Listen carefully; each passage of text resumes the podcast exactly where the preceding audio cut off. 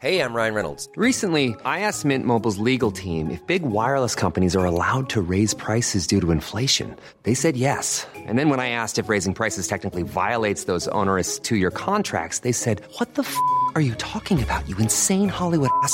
So to recap, we're cutting the price of Mint Unlimited from $30 a month to just $15 a month. Give it a try at mintmobile.com slash switch. $45 upfront for three months plus taxes and fees. Promo for new customers for limited time. Unlimited more than 40 gigabytes per month. Slows. Full terms at mintmobile.com. Why does Comcast Business power more businesses than any other provider? It has technology solutions that put you ahead, like the fastest, reliable network and serious savings. Whether your small business is starting or growing, you need Comcast Business. Comcast Business, powering possibilities. Ask about Comcast Business Internet and Security Edge, or find out how to get a $500 prepaid card with a qualifying gig bundle. Call or go online today to learn more.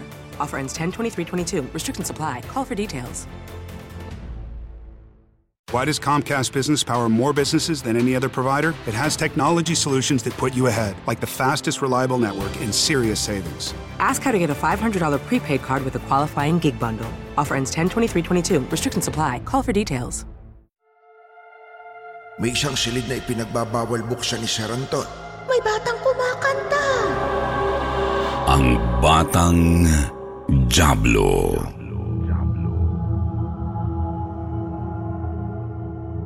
Magandang gabi po, Sir Jupiter. Isang karangalan po sa akin ang mailathala ang kwento ko dito sa inyong YouTube channel. Isa po ako sa mga tagapakinig ninyo. Naglakas loob po ako na sumulat sa inyo para maibahagi ang nakakakilabot na pinagdaanan ko noong taong 1987. Ako po si Constantino. Tino kung tawagin nila. 55 years old ngayon at isang pamilyadong tao. Dati po akong caretaker o tagabantay ng isang malaking bahay Kastila sa lugar namin. Maraming sabi-sabi noon na taong 1800s pa lang ay nakatayo na ang antigong bahay na binantayan ko ng pasumandali na matatagpuan sa itaas ng isang talampas. Hindi ko nasasabihin ang eksaktong lugar dahil matapos tibagin ang buong bahay, ay nagtayo ng mga kabahayan malapit doon. Respeto na din sa mga residenteng nakatira banda roon. Ayon sa lola ko, dating tahanan ito ng Kastilang Gobernador Silio na nanakop sa lugar namin noong panahon ng Kastila. Kung tawagin nga ito ng lola ko ay ang tahanan ng Diablo. Isa raw haunted house na pinamumugaran ng isang makapangyarihang demonyo.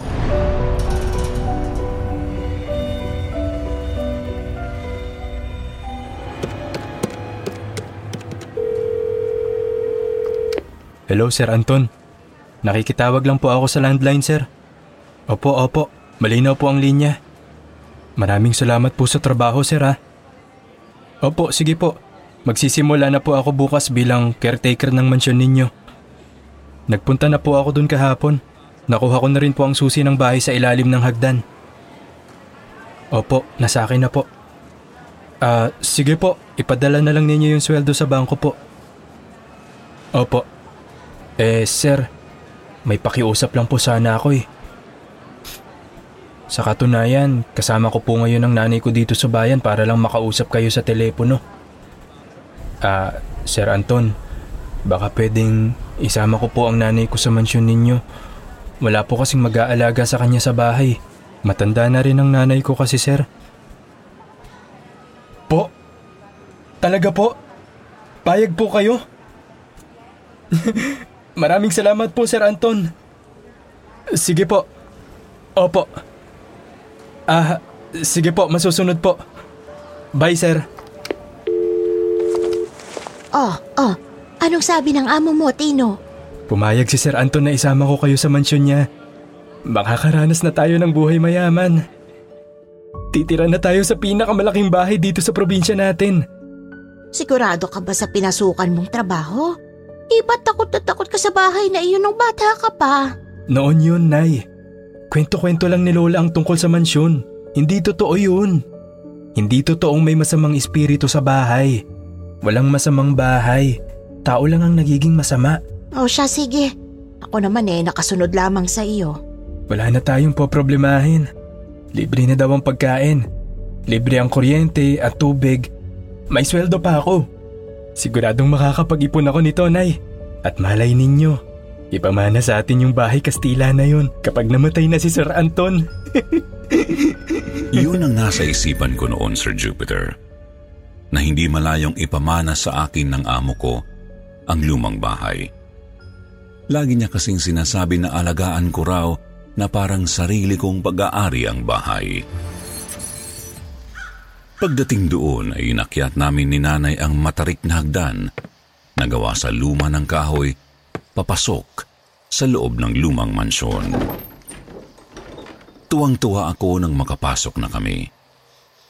Kalmado lang ang nanay isang ko na nakamasid sa buong bahay habang paikot-ikot ako sa buong ground floor. Amoy lumang kahoy sa loob. Lahat ng kagamitan ay gawa sa antigong kahoy.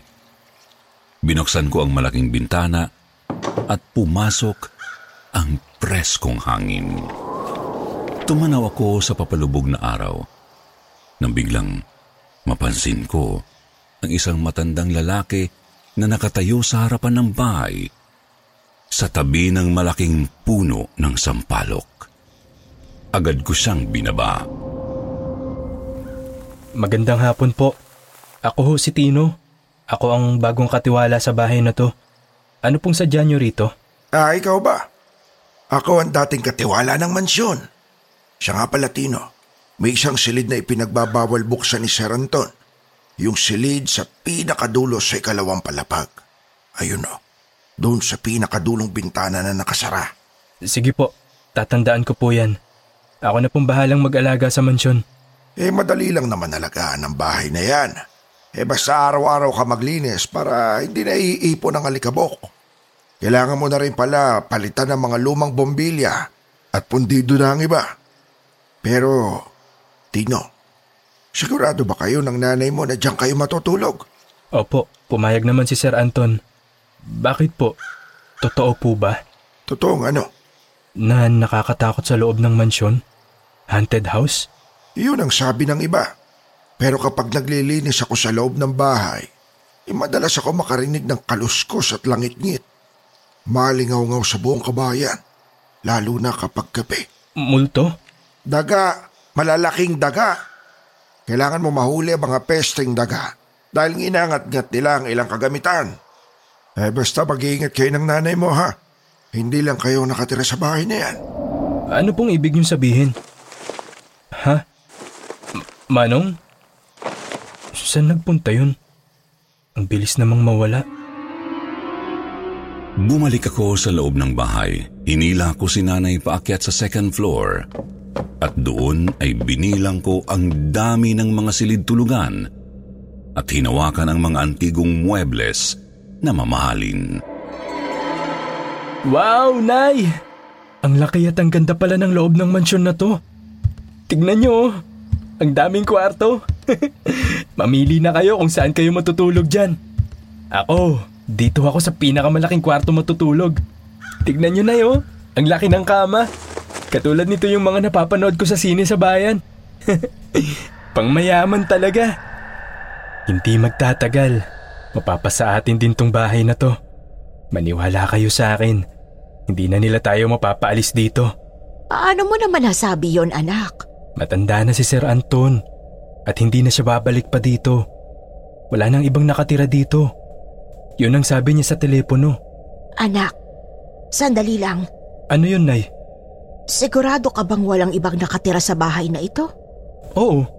Sabi ni Sir Anton tayong dalawa lang dito, Nay. Dalawa lang tayo dito sa malaking mansyon na to. Sino yung batang iyon? ha? Bata? Batang babae na nakaputing pantulog. Ayun o! Nakasilip sa dulong kwarto. Natigilan ako sa sinabi ng nanay ko. Agad kong tinungo ang kwartong tinutukoy niya. Nilakad ko ang lumalangit-ngit na sahig ng mahabang pasilyo nakasarado ang pinto. Nakakandado mula sa loob. Nakakandado, Nay. May batang babae na mahaba ang buhok na nakatayo sa loob ng kwarto kanina. Sigurado ba kayo? Oo! Nakasilip ang ulot nakatingin sa ating dalawa kanina. Pinakikinggan niya tayo. Nagtago siya bigla nung tinuro ko siya sa iyo.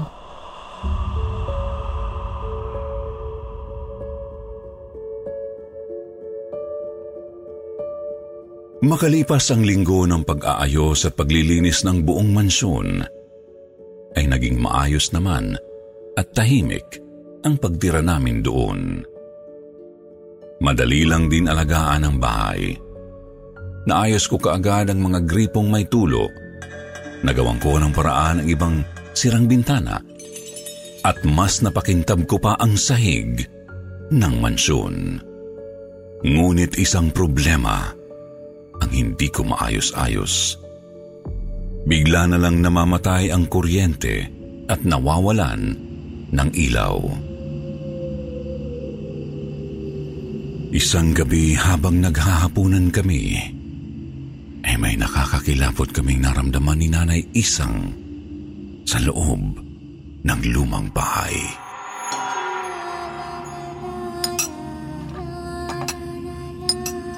Tino, narinig mo ba yun? Oo, Nay. May batang kumakanta. Baka sa kapitbahay lang natin yun, Nay. Tino, malalayo ang kapitbahay. Pakinggan yung mabuti, Nay. Parang... Parang galing sa labas ng bahay. Baka may napadaan lang. Hindi. Nanggagaling ang tunog mula sa itaas eh. Oh, eh, saan kayo pupunta, Nay? Tapusin niyo muna tong hapunan ninyo. Nay! Mabilis na umakyat si Nanay Isang sa second floor. Susundan ko na siya nang biglang Ay, putya naman, oh. Talagang ngayon pa. nawalan ng kuryente sa buong mansyon.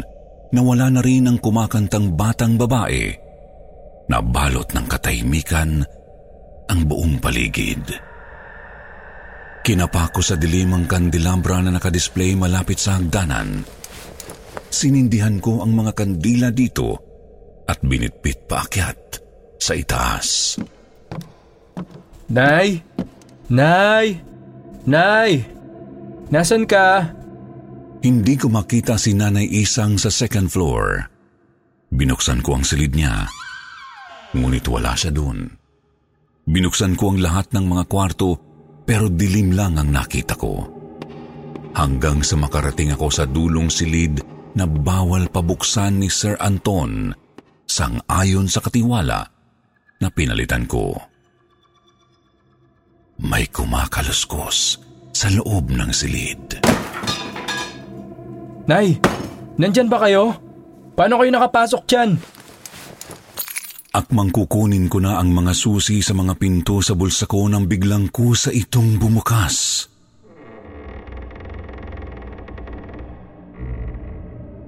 Dahan-dahan akong pumasok sa loob.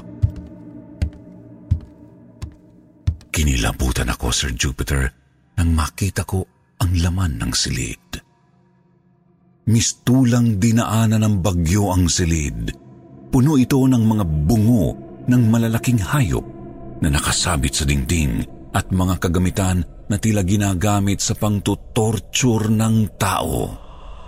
Sa larawan lang ako nakakita ng ganoon noon, kaya talagang nanghilakbot ako.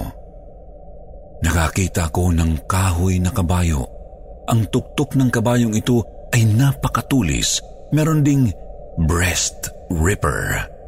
Isang metal claw na ginagamit para punitin ang laman ng dibdib ng isang babae.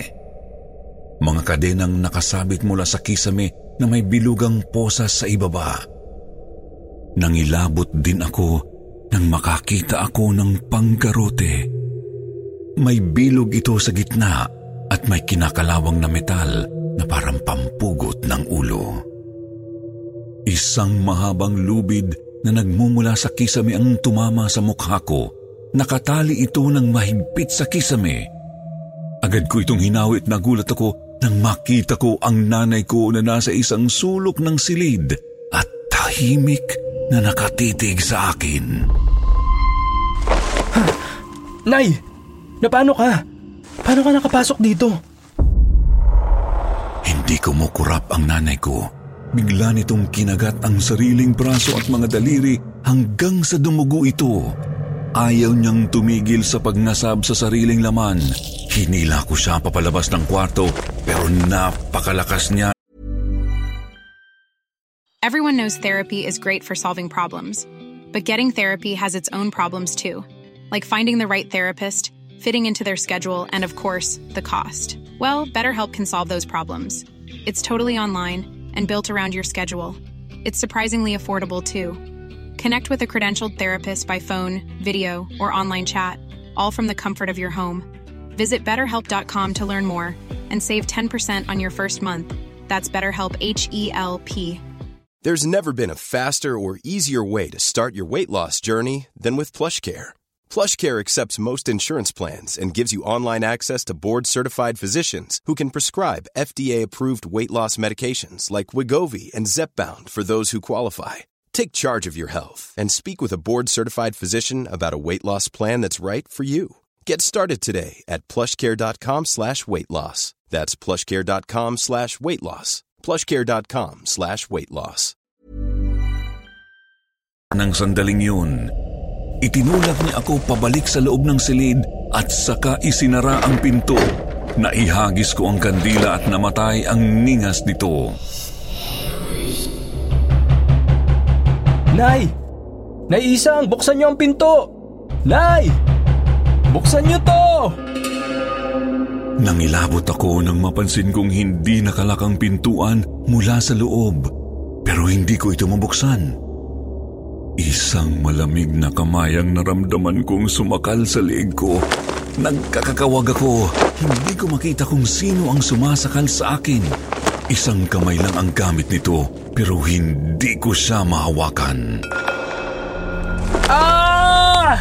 Nay! Tulong! Ah! Ah! Wag! Bitawan mo ko! Bitiwan! Biti...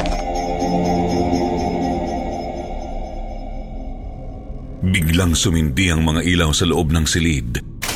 Walang ibang tao sa loob ng pinagbabawal na silid. Mabilis kong pinihit ang doorknob at nabuksan ko ang pinto. May kuryente na sa buong bahay. Agad kong hinanap si Nanay Isang pero hindi ko siya matagpuan. Hinanap ko siya sa bawat silid. Sa veranda, sa kusina, sa sala, sa bakuran, hanggang sa gilid ng talampas pero hindi ko makita ang nanay ko. Alas tres na ng madaling araw nang bumalik ako sa bahay Kastila. Sobra ang kaba at pag-aalala ko sa nanay ko. Pero laking gulat ko nang makita ko siyang nakaupo sa harapan ng mahabang mesa na hapagkainan. Meron siyang pinapatulog. Meron siyang kalong-kalong na bata. Nakatalikod siya sa akin kaya hindi ko makita ang batang kalong niya.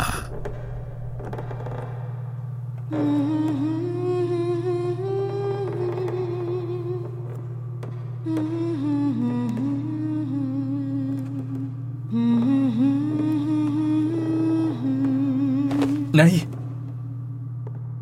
Biglang humarap sa akin ang nanay isang ko at nangilabot ako nang ilaglag niya ang kalong-kalong na kumot na puti na puno ng malalaking itim na daga. Daga!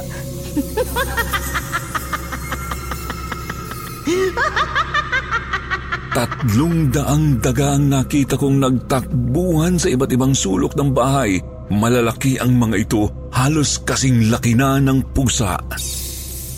Mabilis na tumakbo si nanay sa kanyang silid at nagkandado ito, Sir Jupiter.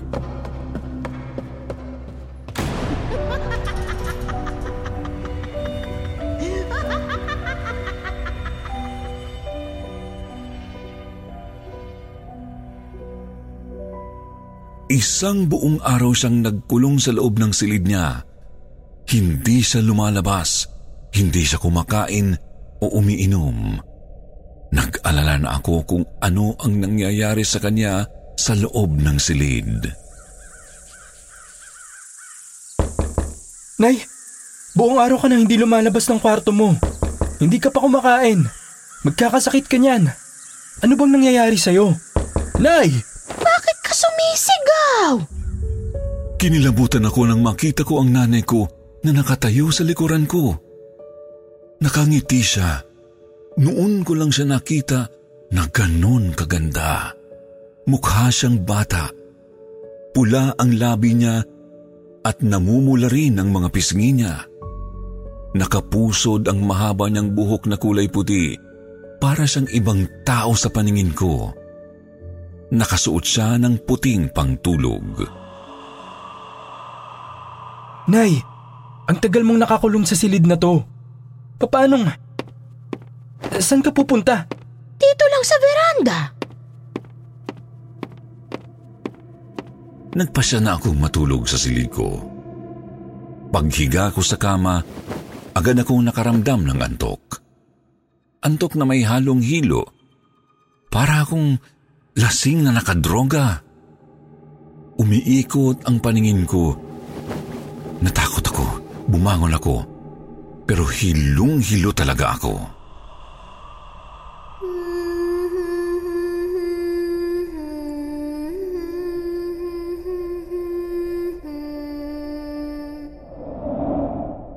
Isang batang babaeng may mahabang buhok na nakasuot ng puting pantulog ang nakita kong papalapit sa akin. Umiikot ang paligid ko kaya hindi ko masyadong natandaan ang mukha nito. Kumakanta siya habang papalapit sa akin. Umaalingaw-ngaw ang boses ng bata at bigla na lang akong nawala ng malay at tuluyang napasadlak sa kama. Nang sumunod na araw, pagmulat ng mga mata ko. Tino, anak, salamat sa Diyos at nagising ka na. Padre, ito po ang anak kong si Tino. Nakita ko ang maamong mukha ng nanay ko. May kasama siyang pari at isang binatang sakristan na nangangalumata. Nakatitig silang lahat sa akin. Tatlong araw na po siyang walang malay tao, Padre. Marami pong ginagawang kakaiba ang anak kong si Tino simula nang manilbihan siya rito sa bahay na ito bilang caretaker. Hindi ko siya makausap ng matino. Isang gabi, nakita ko na lang siya na kinakagat ang sarili niyang mga braso at mga daliri hanggang sa dumugo ito. Nay, anong... Naabutan ko siya isang madaling araw na may kalong-kalong na patang babae na mestisa. Kinakantahan niya ito ng pampatulog. Nang lapitan ko siya, inihagis niya sa akin ang kalong niyang makapal na kumot na puno ng mga daan-daang daga. Takot na takot po ako, padre. Hindi totoo yan. Isang araw, nagkulong siya sa kwarto. Akala ko kung napano na siya dahil halos buong araw siyang hindi lumabas ng silid. Hindi ko ginawa yun, padre.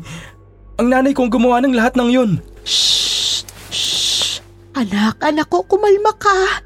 Kaya nga ako nagpatawag ng pari ngayon para padasalan ng buong bahay at para gamutin ka. Tama po ba, Padre? Nangako kayo na aalisin niyo ang masamang espiritu na sumasalib sa katawan ng anak ko. Anong pinagsasasabi ninyo? Hindi ako sinasaniban ng masamang espiritu, Padre. Ang nanay ko. Hindi ako. Bigla akong sinampal ng nanay ko. Nanlisik ang mga mata niya at bigla akong sinakal. Ah! Itigil mo yung ginagawa mo. Lumayas ka sa katawan niya. Biglang nilingon ng nanay ko ang binatang sa kristan. Marami ka na sinaktan at pinarusahan sa bahay na to. Lubayin mo ang katawan ni Aling Isang. Ngayon din! Malakas na sinunggaman ni nanay ang sakristan at kinalad ka dito papuntang beranda. Sinundan namin sila. Bitiwan mo ako!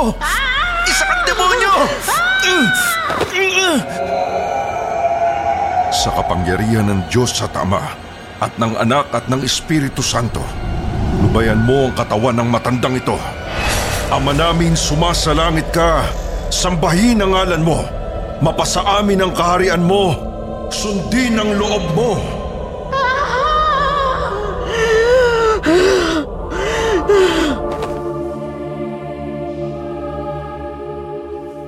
Mabilis na binuhusan ng pari ng benditadong tubig ang nanay ko habang paulit-ulit na sumisigaw ng dasal Nangisay si nanay at nabitiwan nito ang binatang sakristan. Kitang-kita ko kung paano sumuka ng itim na likido ang nanay ko habang nagaganap ang pagpapalayas ng kaluluwa sa katawan niya. Lisanin mo ang katawan ni Isang. Wala kang lugar sa bahay na to. Ang mga demonyong tulad mo ay nabibilang sa impyerno. Sa ngalan ni Jesus na aming tagapagligtas, lisanin mo ang katawan ni Isang. Ngayon din! At sa pamamagitan ng dasal, tuluyang nanumbalik sa dating katinuan ang nanay ko. Agad kong kinuha si nanay at pinaliguan ito ng maligamgam na tubig na may asin nang tuluyang makapagpahinga ang nanay isang ko.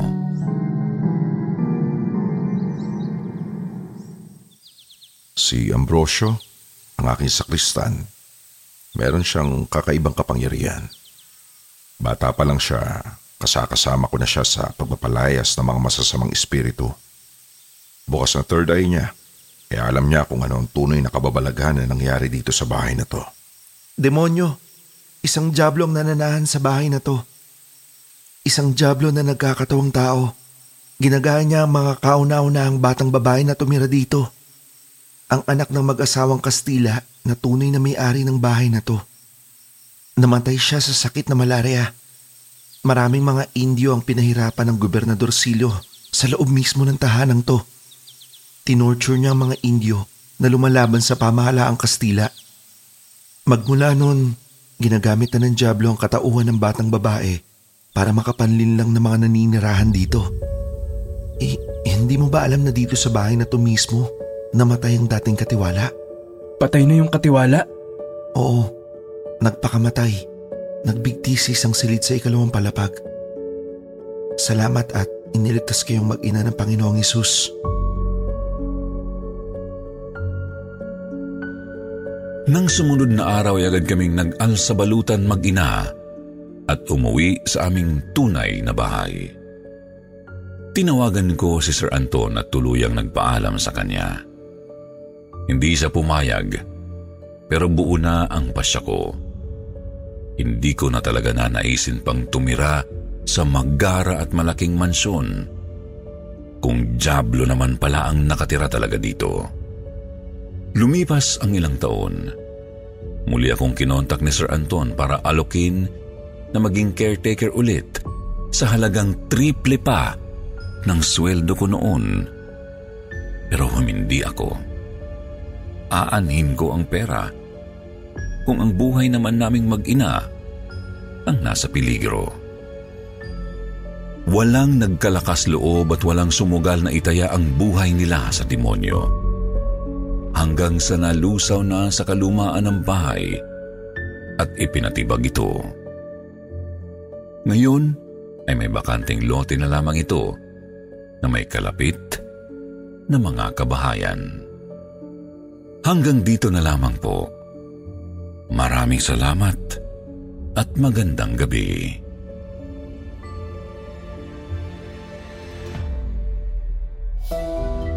At ngayon naman mga kaibigan at mga suki, oras na para sa inyong paboritong portion. Ito ang ating shoutout portion.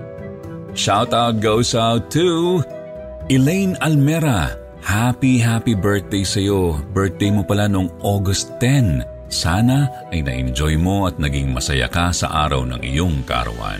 Ganon din kay Joan Dolosa at sa anak niya na si June Dre. Nag-birthday din ng August 10. Happy, happy birthday sa inyo or should I say belated happy birthday po sa inyo. Hi din at shoutout sa Royo family. Hello din daw kay Jackson Caleb Pedrigosa. Shoutout sa Lobiano family.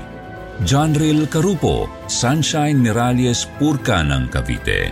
Hi kay Maria Cristina Andaya ko ng Kuwait at sa mga anak niya na sina Ethan Jan at Ann Shena Ko Shoutout din kay Jamar Villarmino ng Hong Kong, Kimberly Nahijal, Rihanna Santiago and Raymond Santiago ng Pasig, Boss Ian TV, kay DJ, kay DJ Michael Florentino the Best. Shoutout din kay Rain Ash Phoenix, Pangs Rivera, Rica Avelino, sa Truck Driver PH at sa Palma Family. Siyempre, shoutout din sa mga madadaldal tuwing premiere.